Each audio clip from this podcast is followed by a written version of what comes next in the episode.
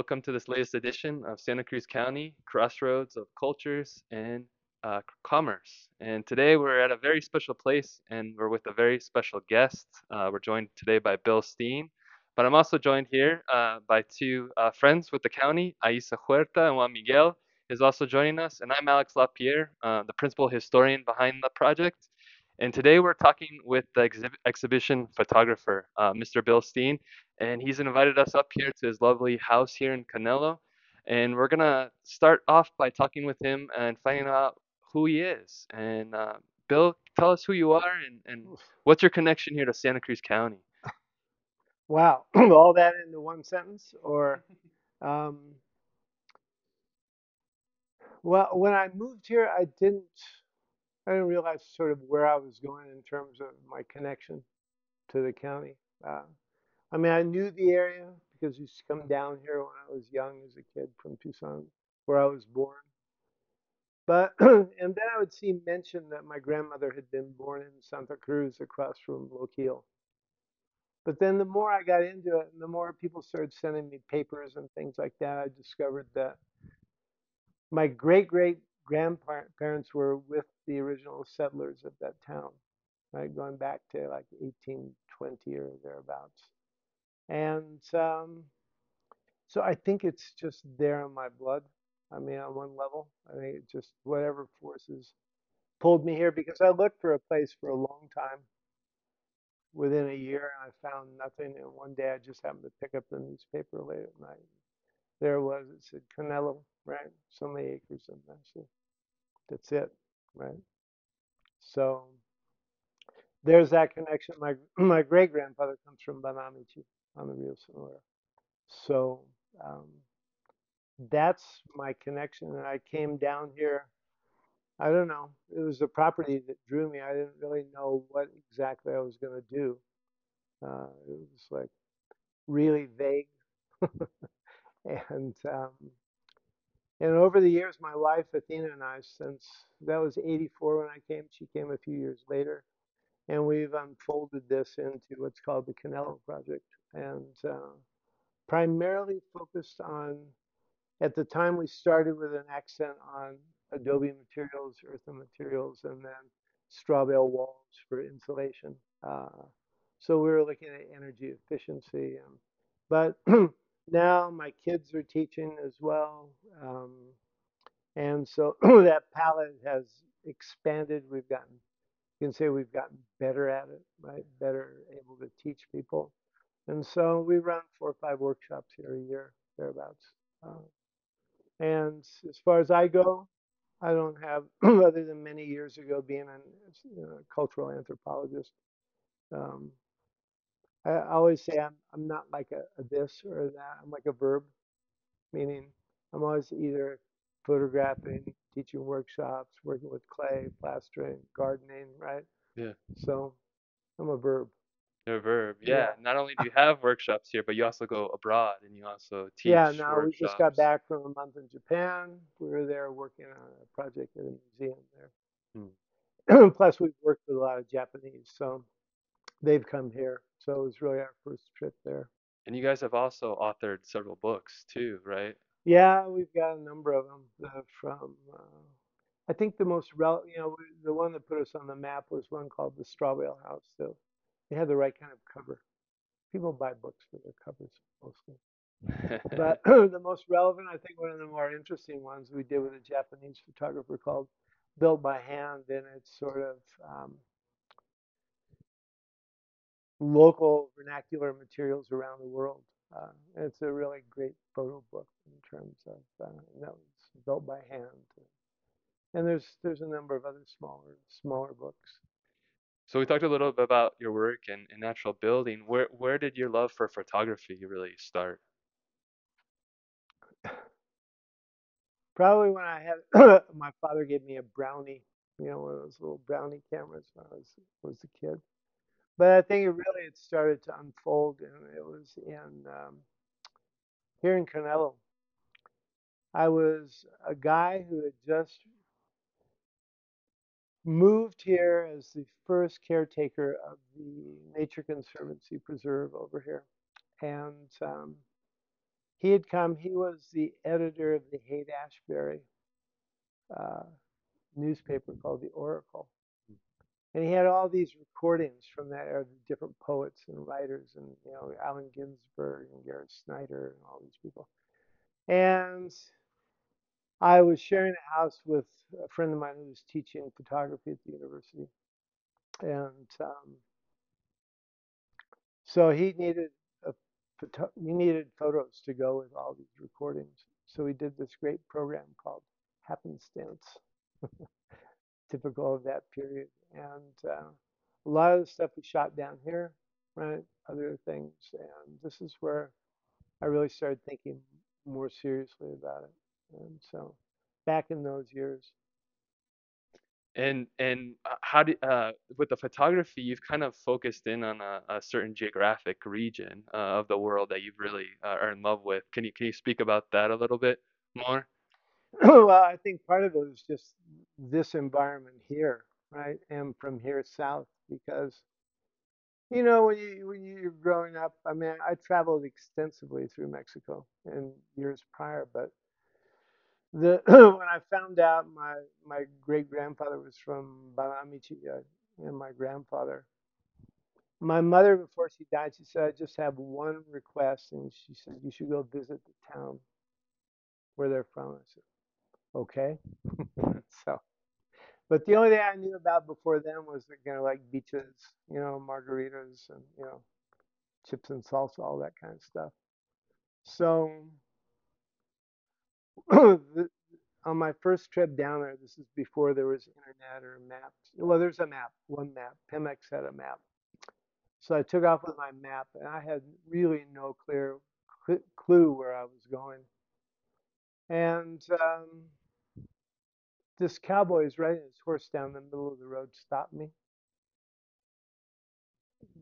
We had this great conversation because he said, in a really boisterous voice, he said, "What are you? What are you doing?" And I said, mm, "I said, I'm not totally sure." He said, "What? How can, you know, how can you not know what you're doing?" He said, "That's not not possible." And we went back and forth on that. And then he said, "Well," he said, "Bottom line is that you can't drive now anyway." I was kind of shocked, and I looked at said, "Why?" I said, "It was about one o'clock," and I said, "Is there a law?" Yeah. He said, looked at me again like, "Are you nuts?" Right? he said, "No, it's la hora de la comida." Oh, okay. Well, I said, "Is there a restaurant?" And there's like nothing.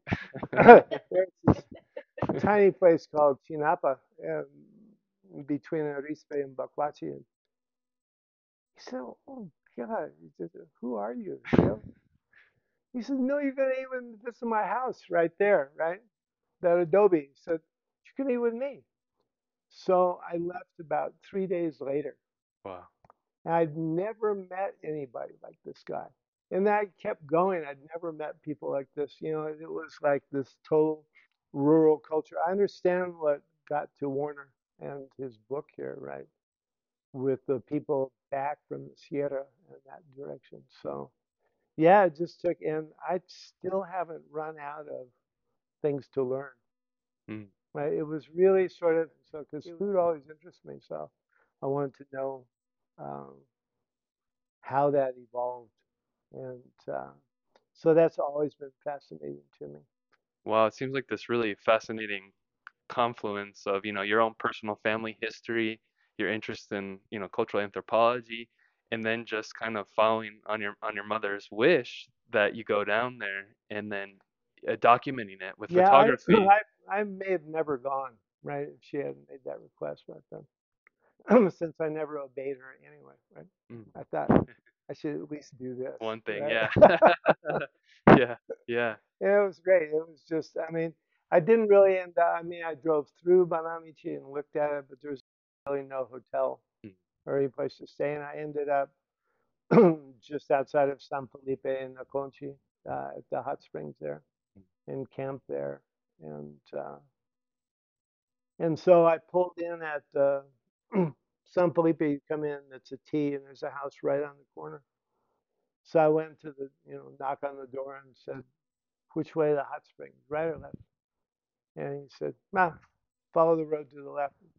And the next sentence was, do you want to buy some bacanora? he saw a, a client, a potential client there with the directions. And Yeah. he said, yeah. I said, how much is it? Uh, well, whatever it was. $25 a gallon. I said, I don't want a gallon. No, it's it's the only way I sell it. Right? I said, okay. So I took my gallon and went on to, and so they became close friends. And um, he and his wife came here for years, right, until they both passed away. And actually, the first guy I met on the road, his daughter, yeah, his daughter still cooks for our workshops. No, Uh, so I'm still 30 years later, still connected still to those guys. friends with them. Yeah. Uh-huh. Amazing. And uh, so, what what is the you know the, the kind of the documentarian end been like over the last course of the 30 years uh, photogra- uh, doing photography here in the borderlands? Is Well, if I really understood what I was doing, you know, that was kind of, I would have been way better at it. Mm, But um, I um, more mostly I would, you know, it's like I went backwards because I would just shoot photos because I, I liked the the image that I saw, mm, mm. and then I started piecing things together later. But probably the other thing that really got to me also was when uh, early on, uh, there's kind of a second decade to my or plus to my years in Banamichi. I went to um, the the the people there. They they owned a hotel at the time, and they were said, you know, I was just I was staying in one of their apartments, and I was photographing things at random, and the the wife said, you should go to the plaza this afternoon, right? There's going to be a performance by the folklore group of the high school. Yeah, I just I have to laugh at myself because I thought in my head, high school, mm, how good can this be, right? Yeah, I thought kind of typical Jalisco dance, you know. it was- it's like- So I dismissed it, and we went off taking other photos. But it just so happened that in our walk through town, we ended up there at the plaza. Yeah. I saw this. I was just stunned. You know, it was because I'd never seen dances from the north, the polkas from Chihuahua, the Sonora Bronco, right? That it's called. Wow, I thought. Plus, I thought these kids are really good. So it turned out they had just won that year first place for the whole country of Mexico on the high school level. They're that good. Wow. he's continued.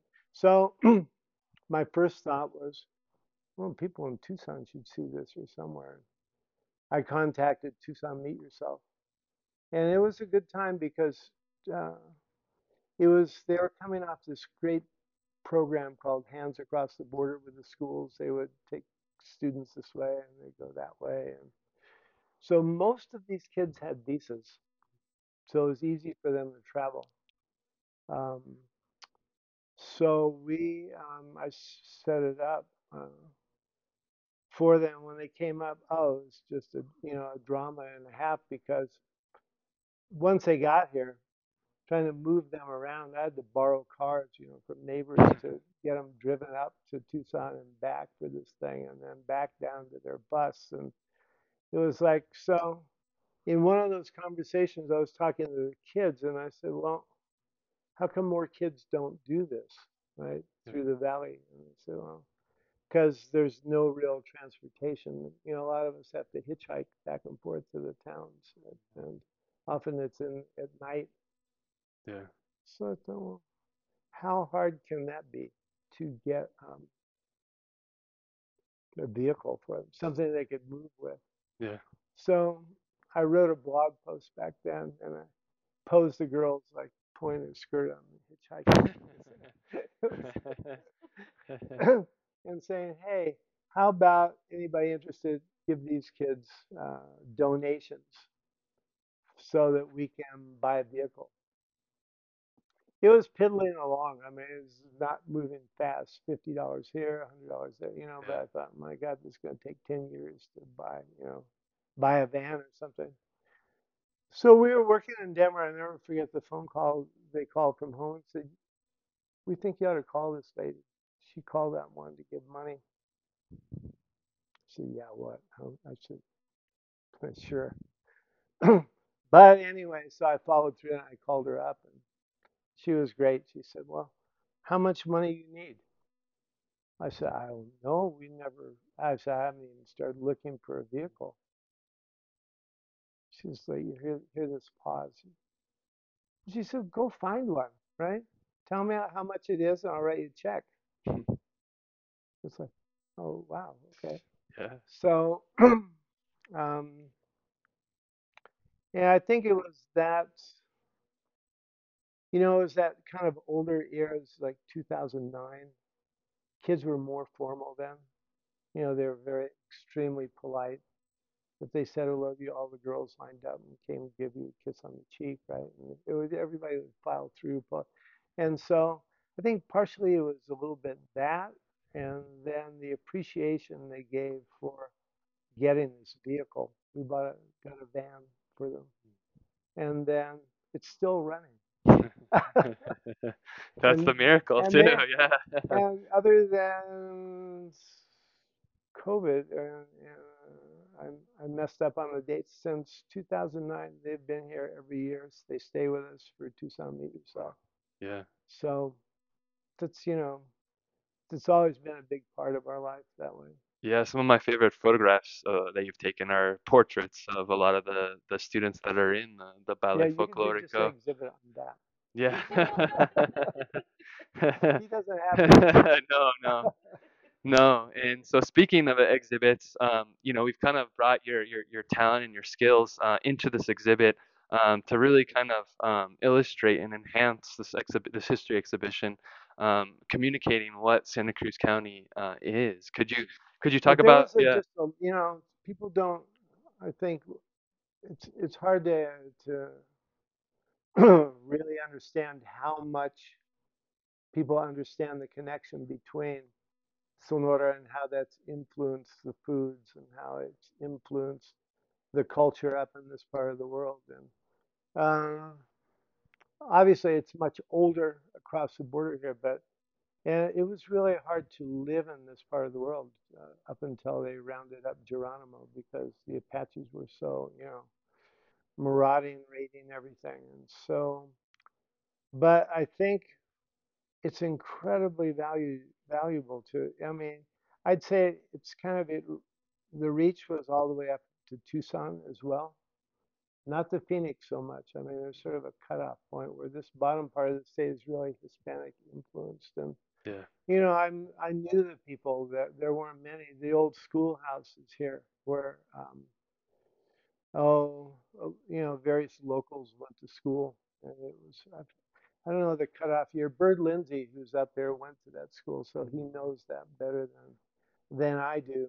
But it's the old one-room schoolhouse that was, you know, just classic. But um, no, they were still, you know, floodwater farming up here in the early, you know, 1900s, and um, that culture was alive and well.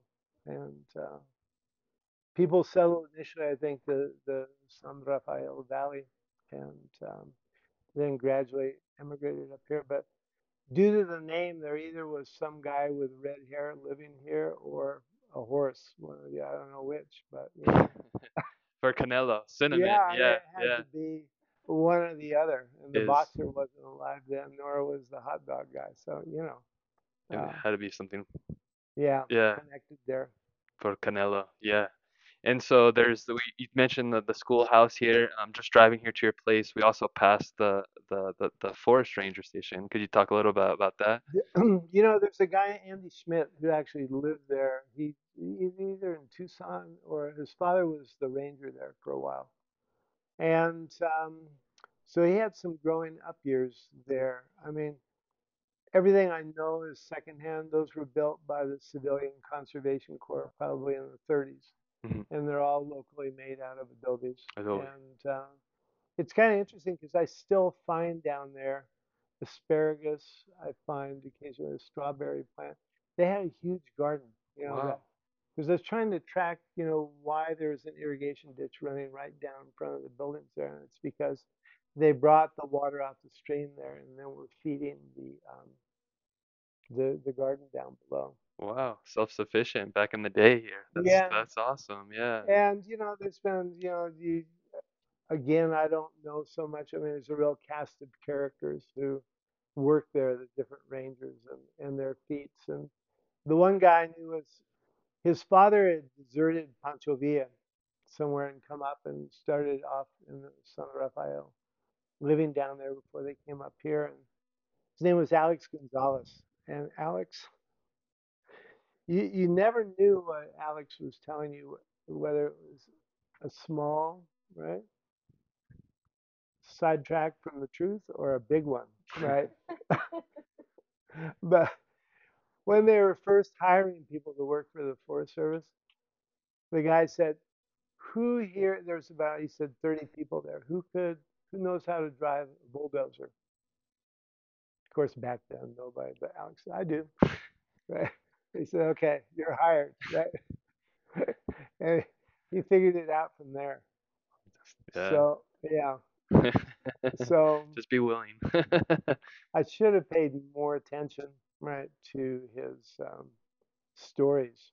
That, that, but you know, because of him, I know how to eat bellotas. I know how, you know, he's like gave me all these little details about and who lived here way back on this property, and Wow. right, Yeah, we're kind of up here almost at 5,000 feet in yeah, elevation, and you mentioned bellotas. Wh- What what are those for folks that might not know what they are? they are the the acorn that comes off the little. You know how to eat them? Oh, Yeah, I've see, had them, but I don't know how to prepare them. okay.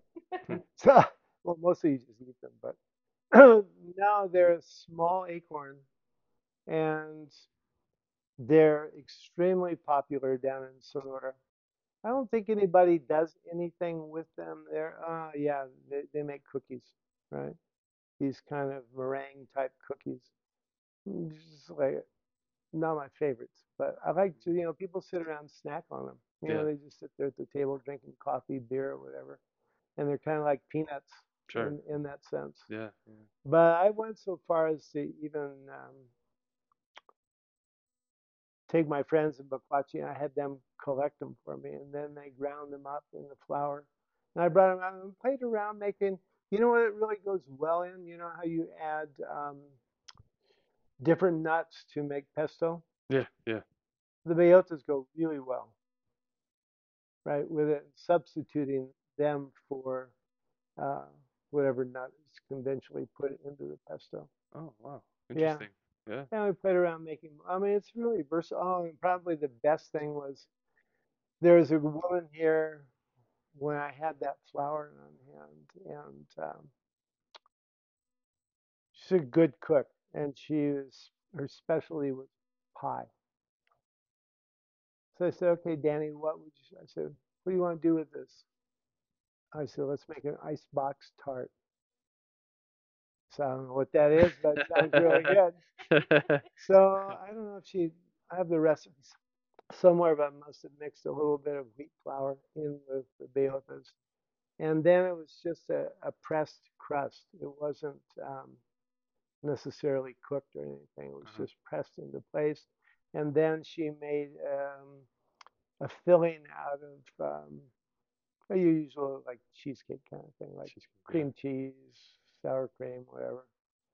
But the real killer was um, on top of that, these pink grapefruit, Wow. right? That we sprinkled raw sugar on and then took the propane torch and, you know, caramelized Flambe, it. yeah, yeah. Oh, that combination, the, the grapefruit with the bellotas and the, you know, this is like unbelievably good. Wow, Canelo cuisine, very Oh, much yeah, so. That's awesome. And we, Yeah, I try to get that into Linda's book, right? Ah, they yes, yeah, it. yeah. No, they didn't want that recipe. No. Yeah, it was like, hey, right? we're, No, we're, it's a great one. It's just really, and so yeah, Bill's latest book that he's got his photos published in is Feels Like Home, which is Linda Ronstadt's book and reflections about about the Tucson, Tucson, Sonora. Sonora. yeah, do you want to speak about working on that book a little bit or the photographers? No, no. no. Uh, well, if you don't, we can keep on the food track I think probably that it's it's a it's a it's a really good book, especially for Linda's fans, Mm, because it really traces her you know her life in terms of being born in Tucson, what that was like, and some of her family roots in Sonora, right? mm, yeah, uh, which also go back to Banamichi. Um, but um, so it, um, I think it's great in that sense. For me, one of the problems was that she also had not exactly it started off as a ghostwriter to help because she can't type with her fingers and her palsy.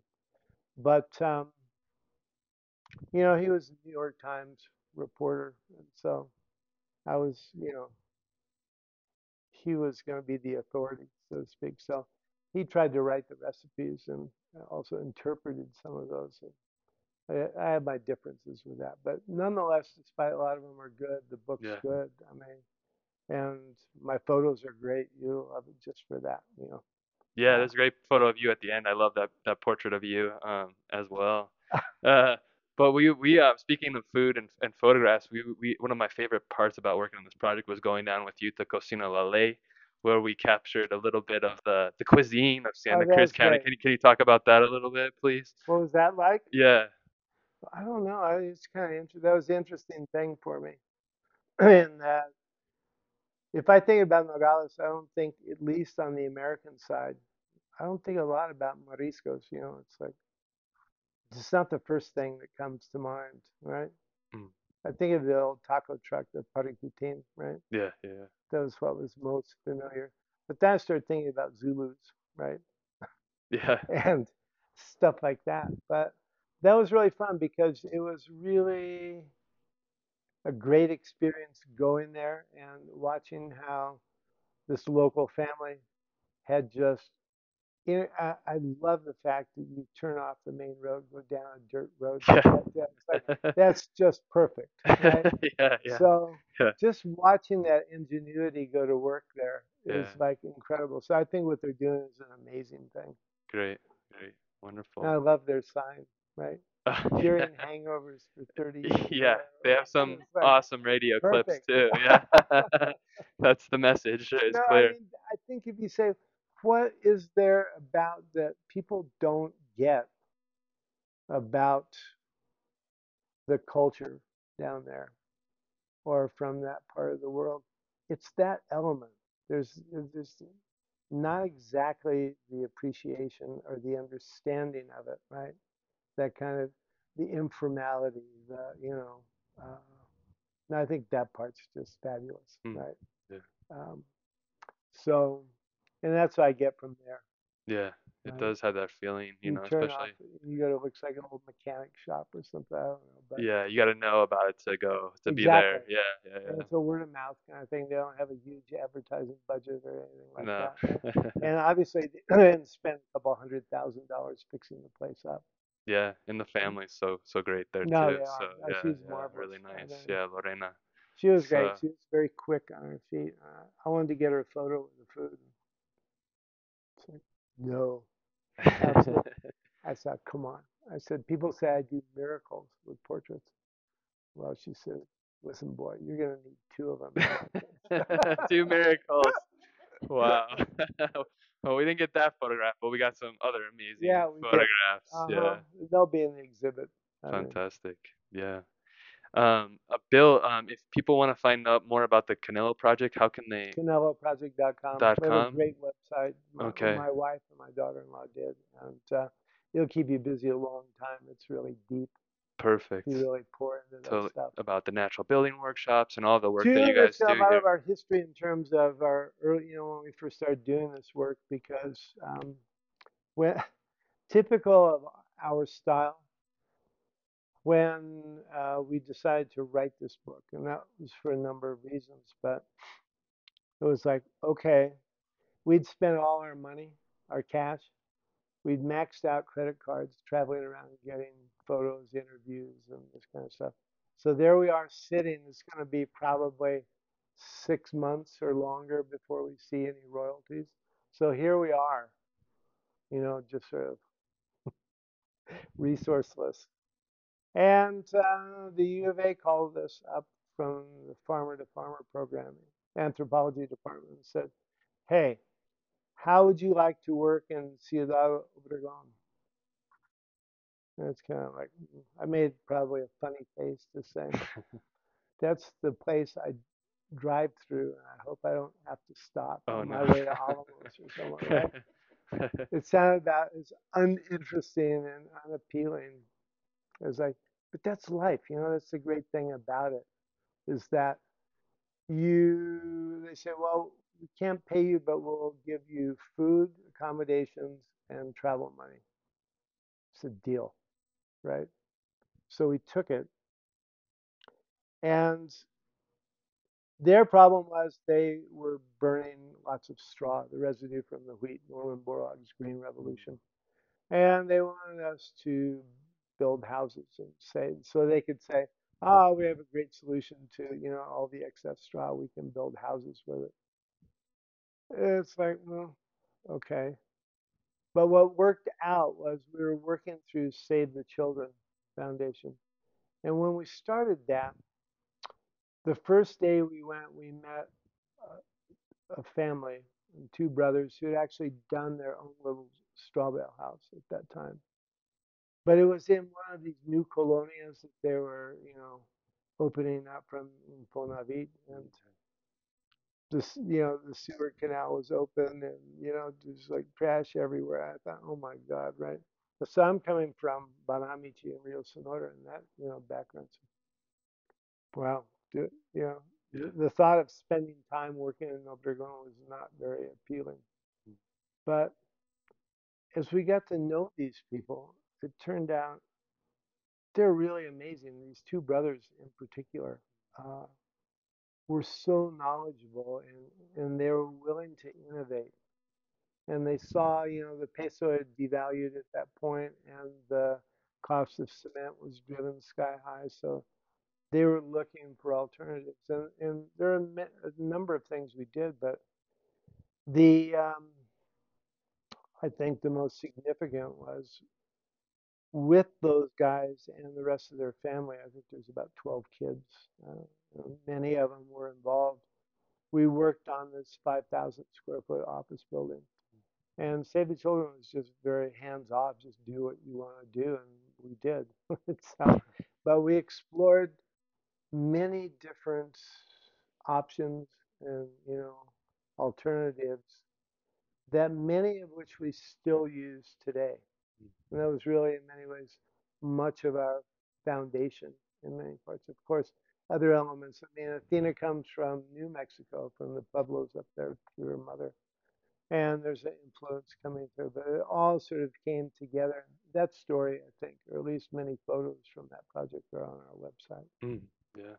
So Um, that that experience was kind of formative, right, in that Oh, period. very Yeah. much. Yeah. I mean, and uh, and those guys continue because they got visas through Save the Children. They they continued many years in relationship Mm. with us, and that's why we have that little um, booklet we did. We the grandfather of that family because during summers it'd be so hot there that you know he couldn't work, um, and uh, we started bringing him up here to work with us, and he'd spend sort of April to October, and just let him do whatever he wanted to do. Hmm. And he and my kids were little then, so they really grew up under a lot of that influence. And he was the guy, kind of guy who grew up in one of the haciendas, and you know, you made every, you made your, you grew crops, you made your clothes, you, you know, you approached life like that. So, you know, he was, the kids were just soaking up his knowledge and his influence over, so he was formative Wow. right, in that sense. So those were, yeah, many of the benefits of, you know, who we are and what we did came from that period. Yeah. It's really life changing experience too. Yeah, And at, a, at an important with the with the publishing of the book at an important point there too. Awesome. Well, I wanted to turn it over to Aisa and Juan Miguel. Do you have any questions for Bill? Um, I was actually going to ask you that particular question, um, as if you had kind of like a roundabout experience as a result of a specific photo that you were planning on taking. Um, I imagine you've taken hundreds of thousands of photos, Maybe. maybe, probably. I don't have a number, but they're up there. And there is there another because they're so prolific in in storytelling. Is there another I think stories always. If is I'm shooting a photo, I mean, one, I have to like the scene, but two, I'm always thinking story. And do, you find yourself as emotionally impacted by the photos you take? Oh, sometimes, yeah, very much so. I mean, I'm very visually driven that way, so, right. Um, especially if I feel like I really captured the, the moment.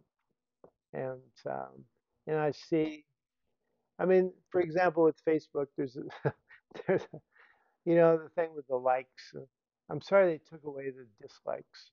I think that was a bad move. But anyway, so you get to see. It's not like I'm looking for reinforcement of my ego, but I get to see what people respond to.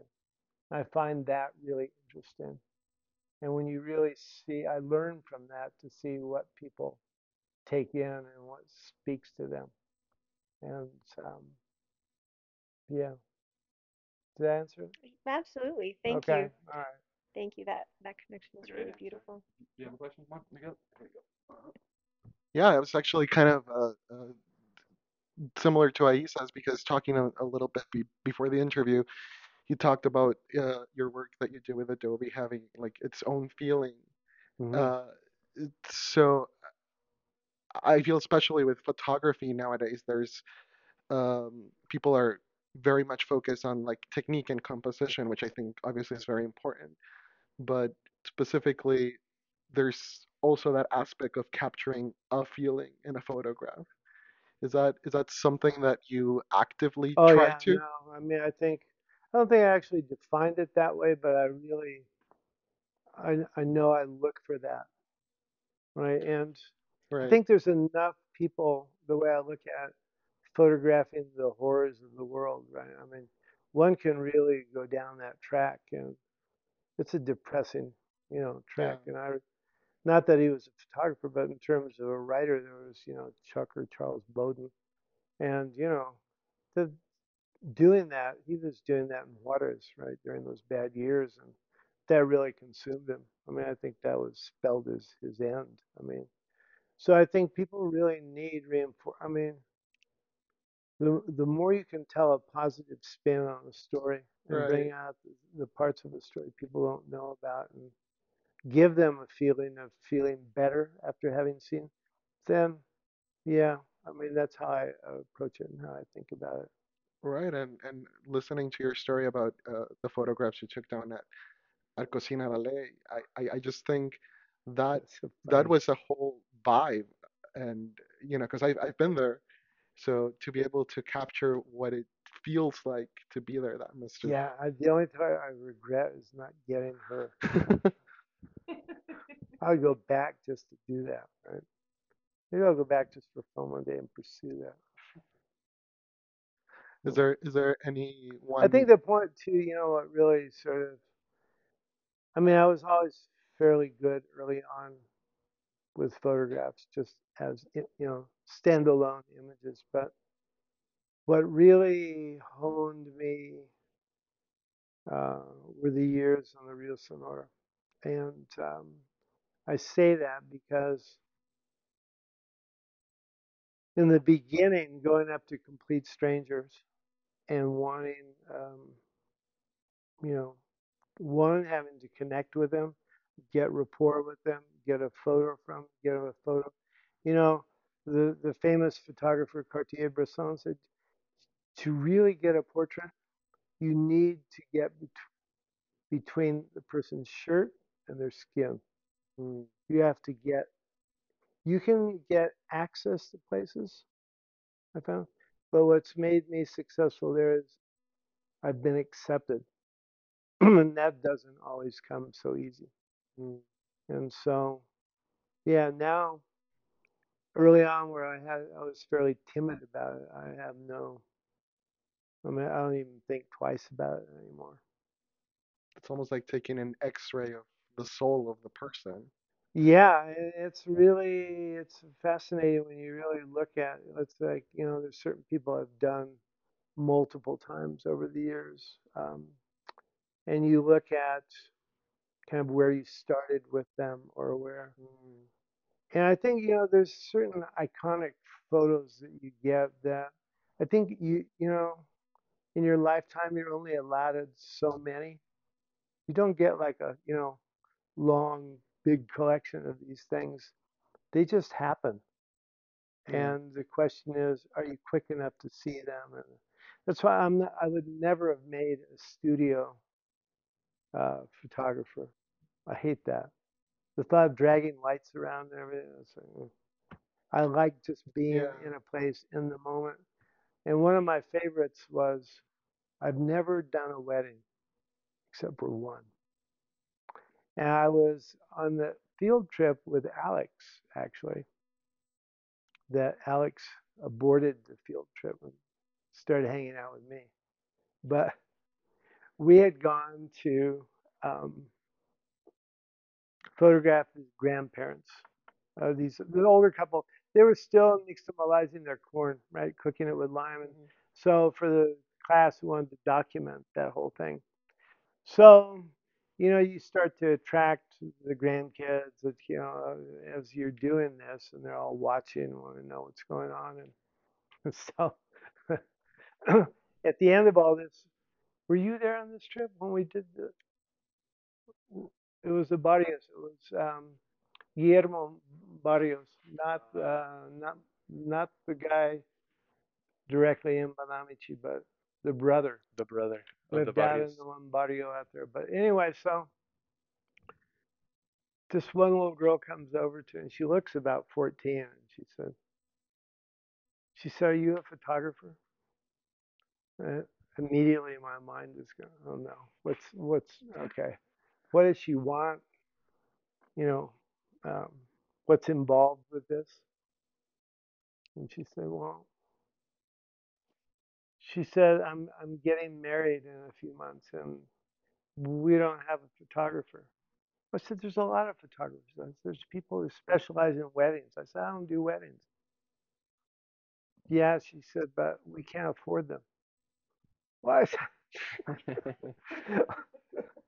what makes you? Yeah, you you can you can afford me. So she was just kind of hoping you'd do it. You're hoping I would do this, okay? Right? So I thought, well, this is kind of intriguing, right? The the conversation at that point. I thought, well, where's this going to go? And um, so finally, she talked me into it, right? Yeah, it was like, so I said, well, okay, here's the deal. She said, well, how much are you going to charge it? And I said, nothing. And her eyes opened about this big. yeah, I said, nothing. Well, she said, I have to give you something. I said, okay, here's the deal. You promise me sincerely that one day when somebody's going to come to you and they're going to need something similar for you to do it for them. You promise me today you're going to do that for them. It's okay. It was great. I mean, she and the boy, I mean, they really, you know, put on their. I started at the beauty salon at nine in the morning with her. That was great. Watching the curls and, you know, the whole thing go down. It was like, oh my God, this is a whole. It's like getting ready for an opera. And I said to the beautician, I said, what do you, um, what are you trying to do?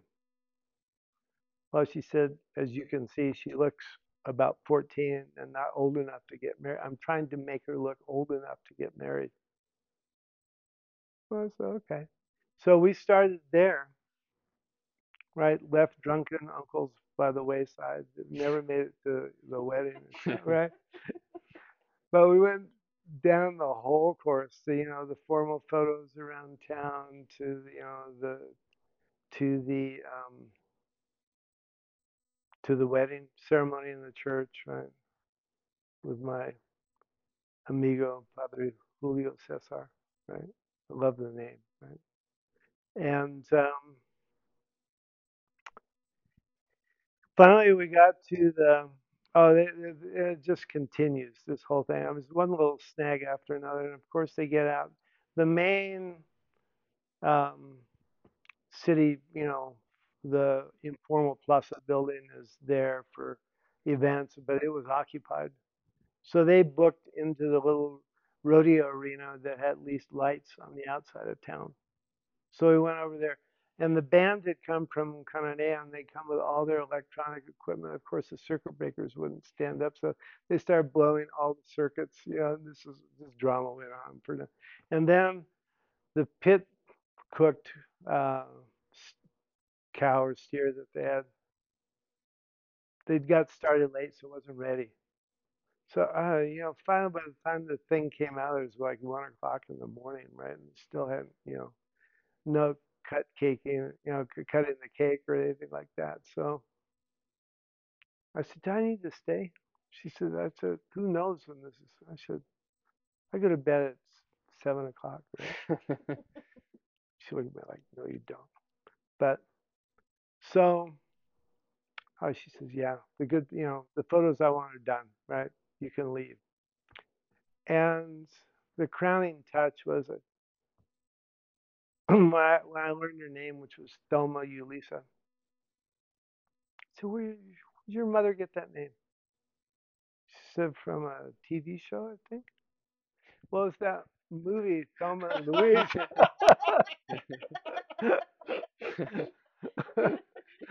right. So, uh, so the whole thing was just in some.